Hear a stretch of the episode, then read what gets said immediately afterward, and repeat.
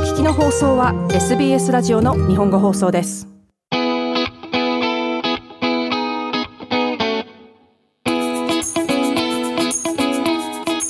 You're listening to SBS Japanese podcast Bilingual Chit Chat, and I'm your host Yumi Oba. In this podcast series, we welcome people with Japanese heritage or those who have connection to Japan and their culture. Perhaps you have visited the country before, or you are learning the language. Regardless, we want to hear your story. We don't want language to be the barrier in telling your story. So here in Bilingual Chit Chat, we hear from talents and their families in both Japanese and English. 日本にルーツを持つ方、日本語を学んでいる方、日本をこよなく愛する方、日本語を流暢に話せなくても自身のストーリーを伝えたい、日本への愛を話したい、そんなゲストに日英でインタビューするポッドキャストです。 So join me on this unique experience. A celebration of sake, food and culture of Japan, Australian Sake Festival is about to hit Sydney this weekend. And today I'm joined by festival's organizer, Mr. Tsuyoshi Endo, and curator and Sake Samurai, Ms. Simone Maynard. Welcome to SBS. よろしくお願いします。Thank you for having us, Yumi-san. フェスティバルまでカウントダウンとなりましたが、剛さん、今の心境はいかがですか？少し興奮気味で、でも逆にあとちょっと落ち着いていて、楽しみだなっていう気持ちの方が強い気がします。How about you, Simone? How are you feeling? I'm feeling excited and really looking forward to Sydney. Leg of this year's Australian Sake Festival. We did Melbourne earlier this year in July, but I believe ticket sales have exceeded what we could do for Melbourne. The capacity is larger, so it's going to be a very, very, very busy sake-filled weekend. Before I go on further, I think a lot of people's wondering, what is Sake Samurai? You know, it's such a cool title to have. Maybe before we go on, can you explain what Sake Samurai is? Sake Samurai, well, I guess it's an ambassador of sorts. So it's once a year, around about 4 or 5 people around the world are named Sake Samurai. And it's really in recognition of people's love, loyalty and promotion of the Japanese beverage. And I guess I've been actively promoting it now for around 10 years. And during COVID, I started an online platform called Taste With the Toji. And we invited brewers into our Zoom rooms and they were able to connect with a global audience. And I think it was through doing that project, which is still going, almost 4 years later, I think that got a lot of recognition within the industry in Japan. And I was very grateful to be able to go over last year and receive the award. And I'm still flying the flag for sake, so looking forward to doing more of that this weekend at Sake Festival. And I understand that you're the curator for the first time for this Sake Festival. What does it mean for you? Because, sake is a Japanese beverage and you are not Japanese and you are, representing this industry. How does that make you feel? I often think that maybe in a previous life I was Japanese or perhaps part of my soul is Japanese. But, I've been travelling there since 2003. I wish I could speak more Nihongo, but sumimasen, Nihongo ga skoshi wakarimasu, so benkyou shimasu ka muzukashii desu. I still find it very difficult, and of course because I'm not living over there and not immersing myself in the language, I always fall back into English when I'm over here. So apologies for that, but I just fell in love with the culture from a very young age. So it's just, some people love Paris, some people love other parts of the world, cities, countries, cuisine. It draws them in, and I guess for me it was art initially with Japan, and then once I hit the drinking age, it was sake. So I was one of these people that was lucky enough to not be turned off by having hot, cheap table sake at a young age. And when I first travelled over there in 2003, I was introduced to some really delicious, good quality sake, and I think my curiosity has just been growing ever since then. So. And it's the people that make it that I find I really connect with, and I do what I do for them. 去年の第1回のフェスの際にも取材をさせていただきましたが、今年のフェスは去年と比べてどうですか？パワーアップしていますか？随分とパワーアップさせました、はい、去年は本当にできるのかなっていうちょっと半信半疑みたいなところがあって、自分の中でもちょっとそういったテスト的な要素強かったんですけども、去年やってみてこれはいけると、今年はちょっと大きくやりたいなっていうので、より自分が思い描いていた形に近づくためにいろんな要素を付け足したんですよね。とお酒ってシンプルに試飲してもらって好きになるまでって結構もうちょっと強いインパクトがいると思っていて、で単純に試飲を提供するだけだとお酒の良さが伝わらないんじゃないかなと思っていて、でなのでもうちょっとその環境的に楽しさをプラスするとか、日本の文化的要素をプラスするとか、イベントとしてちょっと盛り上がるような要素をいろいろと足すことで、その人にとってもすごく印象的な一日になって、でその中でみんなでワイワイ楽しく日本酒を飲むと多分忘れられない日本酒に出会えるんじゃないかなと思うんですね。だからそういうインパクトを与えたいっていうのがあって、なので今年はちょっといろんな、人数ももちろん増やしましたけども、イベント的要素の方をたくさん増やしたっていうところになります。今回はどれくらいの銘柄を用意されてるんですか？銘柄数でいうと200は超えてましたね。お酒のブースの数で31ブースあるので、その中にたくさんお酒が並んでるので、もし300くらいもしかしたらあるかもしれないです。で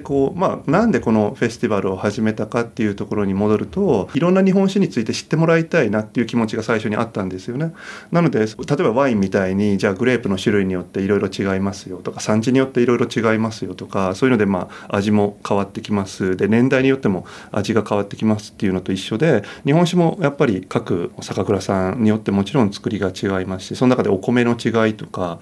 もちろん地域でそのお水の違いとか作り方の違いですごくいろんな種類があるんですよね。で面白いのは、例えばろ過ってお酒が出来上がってどぶろくみたいなところからろ過させて透き通ったお酒に変えるんですけど、その途中過程でもいくつも絞り方によって種類が変わってくるみたいなのもあって、日本酒って本当にすごい幅広い飲み物なんですよね。でたくさんいろんなお酒を試していただいて、でそこの中で新しい出会いがあるといいかなっていうふうなところで思ってます。なので自分の好きなお酒とかそういったのに出会えると嬉しいかなっていうか、そういうのに出会ってほしいなっていう気持ちがあります。Simone, I guess as a sake samurai, you've been educating Australians about sake. Is there some kind of a misconception of sake that you've come across during your time? Yeah, my first sip of sake wasn't a good one. It was, it was pretty much the same story that I hear, especially people that perhaps were exposed to it maybe 20 years ago, 15-20 years ago, and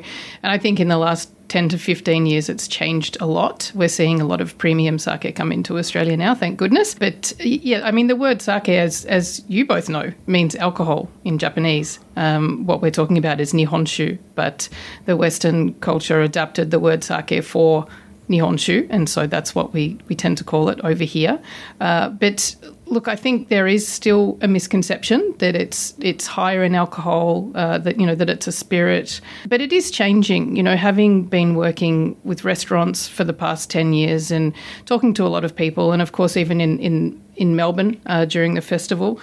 I found that the general knowledge of people is getting a lot better when it comes to sake. A lot more restaurants are putting it on their menu, therefore a lot more people are being exposed to it and educated about it when they go out. And I think it's changing. But yeah, there's definitely still a few misconceptions that we need to shake. What is it about sake that captivated you? That's a very good question. I think for me, I often talk about the thing that I loved about Japanese culture, I guess. I was first introduced to Japanese culture through woodblock prints and anime, but the woodblock prints are what got me, and it was the depiction of ceremony and ritual that I found really quite fascinating, and the history. And I think for me, sake has that. It has those elements. It has that ritual. I was talking to Robert Yellen a couple of days ago, who's a well-known ceramic galleryist in Kyoto, and we were talking about sake vessels, and I think the experience of drinking a really well-crafted sake out of a well-crafted ceramic sake cup is just a really beautiful ritual. So as I've worked with sake more and more, and every time I go to Japan, I go over to more breweries, I meet brewers, and I meet them, of course, on my online platform. And I think what keeps me involved and interested and wanting to do as much as I do is the people. You know, their stories are just so fascinating. The history of some of these breweries, of some of these brewing families. There's something about it that just keeps drawing me back and drawing me further and further down the rabbit hole. And, you know, it's not just the sake itself, it's the people behind the brew. And we often, within my sake community, we talk about picturing the faces of the people that make the sake, and that makes the experience even better. So I suppose, you know, when you speak to people that are wine fanatics and they've travelled regions in France and Italy and Spain and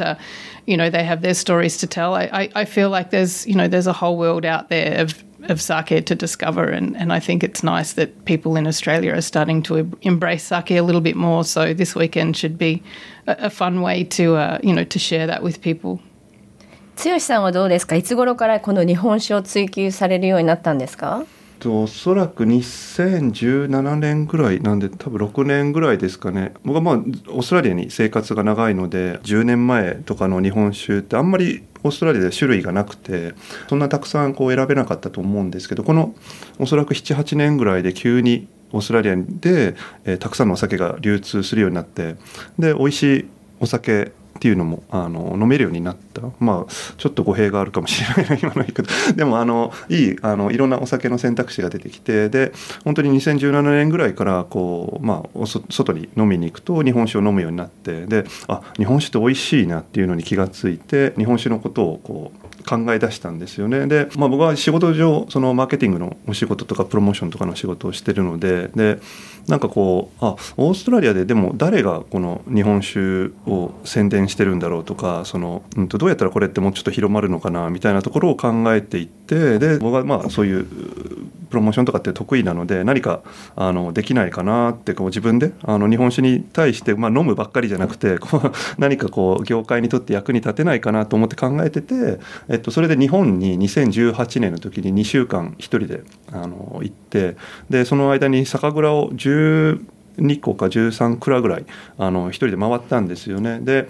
その時にすごい面白いなと思ったのが、こう酒蔵ってすごく田舎にあるんですよね。山の中の奥の奥の奥とか、もうこんなとこに酒蔵あんのみたいな。でそういうところが多くて、しかも建物もこう古くて、もう100年ですとか200年ですみたいな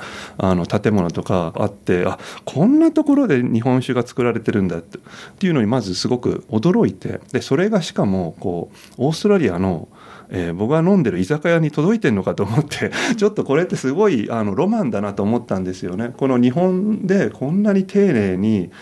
手作りで作られた、こんなしかもすごい日本酒の作りってこう複雑なんですよ。手間が本当にかかってて、過酷な結構手作業とかも多かったりするような作りなんですけど、それがこう丁寧に丁寧に作られた一本がオーストラリアも届いてるっていうことにすごく感動して、でこれは本当にオーストラリアでもっと広めなきゃいけないって勝手になんかちょっと使命感に燃えてしまいそれで2018年シドニーに戻ってから、まずはその酒の、日本酒のそのウェブサイトを作ったりとかして、で少しずつそういう日本酒を広めようっていうことも始めていったっていうところですね。でなんで知れば知るほどすごく面白い世界で、味はもちろんいろんな味があって美味しいお酒もたくさんあるんですけど、その中でさっきシモーンが言ったような人、そこで作ってる人がとてもすごく素敵な環境でたくさんこうストーリーがあったりとか、お酒一本一本に対してすごくいろんなストーリーがあるってことをこう知り始めたら、もっともっと知りたくなったみたいな。まだまだ僕も知らない、酒蔵さんもたくさんありますし、そういう知らないストーリーもいっぱいあるんで、日々楽しいですね、そういうのを知っていくっていうのが今でも、酒蔵さんからの反応っていうのはどうですか、このオーストラリアン酒フェスティバルに対して。ちょうど去年のシドニーで1回して、で7月にメルボルンで開催させてもらって、でそれぞれに10蔵から15蔵ぐらい日本から酒蔵さんの方来ていただいてるんですけども、やっぱりこうオーストラリアのお客さん、オーストラリアでどういう人が日本酒を飲んでるのかとか、どういう飲み方してるのかとか、それなんか自分のところで作ったお酒に対してどういう風な反応を示してくれるのかみたいなところのも直接的なフィードバックをもらえるっていうところで、すごく価値を感じていただけてる。さらにうちのそのフェスティバルではすごくお客さんがこう熱狂的に日本酒について知りたいってこうどんどん来るわけですよ。もう教えてくれって。でそういったオーストラリア人の反応っていうのもすごく喜んでるというかですね、そういったのが知れてよかったですっていうか、あオーストラリアってこんなに日本酒が盛り上がってるんですねみたいな感覚を持って日本に帰っていただけてるので、そのあたりはすごく来ていただいて実際にやっぱり販売の機会に立っていただけるっていうのは、いいことだなっていうふうには思ってますけど。The Japanese government has applied the traditional sake brewing technique to UNESCO's intangible cultural heritage. If sake making does become officially registered, what kind of changes do you think the industry will see? I don't know whether it will have a big impact or make any change. I think it'll probably maybe be a little bit more respected within the, the drinking community or the hospitality community, but I don't think the brewers, I don't think anything will change there. I mean, a lot of them, their methods are so steeped in tradition and they're brewing with their heart and soul already. So I don't really see that the industry will change, brewing side of the industry. But hopefully it means that globally it will be recognised and embraced even more so than it is today. And like you said earlier, there are these misconceptions that are still floating around, and a lot of people still think that you have to have it served warm, and of course we all know that's not the case. And not to say that there isn't sake that's delicious when it's heated up, but there's also some sake that's delicious when it's chilled too. So I really don't think that it will have any change within the brewing side of the industry, but hopefully as far as the rest of the world goes, it will put sake on the map, hopefully for all these Japanese brewers that have been working with their heart and soul and everything they have to produce this amazing beverage. Any recognition will be good. Yeah, of course, recognition is always good, and I think something like that is going to probably make people take it a little bit more seriously. Yeah.What is your favourite way to drink sake? Oh, it depends on the sake. How long have you got? I mean, if it's a really highly polished, fresh new sake, then obviously I like to have it chilled and usually in a glass. But if it's something with a bit more character and umami or a little bit of age, I like to have that at room temperature or even warmed up in a lovely ceramic cup. So it really depends on the time of day, the weather, whether I've eaten, what I'm eating, who I'm with. And this is the thing about sake, it's so versatile, and I think that's something that I really try and and educate people about, because it's so food friendly. It's one of the very few beverages that you can enjoy at such a wide variety of temperatures. And as far as the aroma and flavour profile go, I mean, I think it's probably even the span is probably just as, if not larger than wine. And this is all from rice. It's quite amazing. So I think there's a lot for people to discover, and if we can help people discover some of these things through Sake Festival, which I know we can, because I saw some of the responses in Melbourne. And that was, again, you asked me earlier what made me fall in love with sake, and probably one of my earliest real wow sake moments was visiting a bar in Kyoto called Yoramu. It's run by an Israeli guy, and he put 3 sake in front of me that if I was blind tasting, I wouldn't have guessed they were sake. And that just made me realise how vast and varied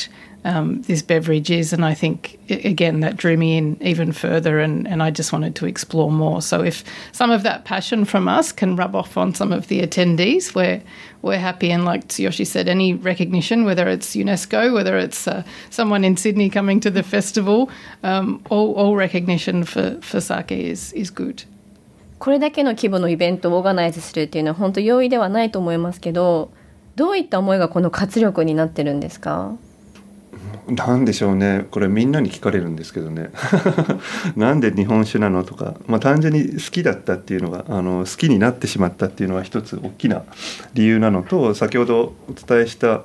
この日本酒っていうもの商品、ね、日本の素晴らしいこの飲み物をどうやったらこのオーストラリアで広められるのかなっていうところに変に勝手に使命感に燃えてるっていうところがあるのかなと思うんですけども、これは僕がやらなきゃいけないちょっと思っていて、でちょっとこれはビジネス的な視点からもあるんですけども、実はプロモーションしていかないと、こう誰が宣伝するのって言った時にやっぱ皆さんこうやっぱそういう広告の予算とかって持ってないんですよね。例えばオーストラリアでじゃあ日本酒を宣伝しようってした時に、じゃあどこからその予算出てくるのってなったら誰も持ってなくて、じゃあどこから引っ張ってきたらいいんだろうって、もうじゃあ自分で作るしかないなと思って、でそれで、自分でイベント立ち上げて、そのイベントの予算でもってして日本酒っていうものを宣伝してるっていうやり方をなのでしていますね。フェスティバルに関してはこうみんなからも本当に大丈夫やれるんですかとか言われたし、同時に日本酒のコンクールも始めたんですよね、オーストラリアで。でその時も本当にやれんのってみんなに言われたし、でもなんとかこうやり方を工夫して探して、誰もやってないことだしね。で誰もやってないところをやるのは僕は個人的にはすごく好きなので、じゃあ僕がやろうと思ってやってますけど。ちなみに今回のシドニーでのこのフェスティバル、どれくらいチケットが売れてるんでしょうか？ちょうど今朝数値を見て6100枚出てたんですけども、でもうちょっと、前売りで用意していた数を若干超えてしまって、もうちょっと前売りのなんでもう出せなくなったんですけども、シドニーでは今回6100枚出てますね。たくさんイベントあるとおっしゃっていましたが、どのようなイベントがあるのか、もう少し具体的に教えてもらえますか？日本酒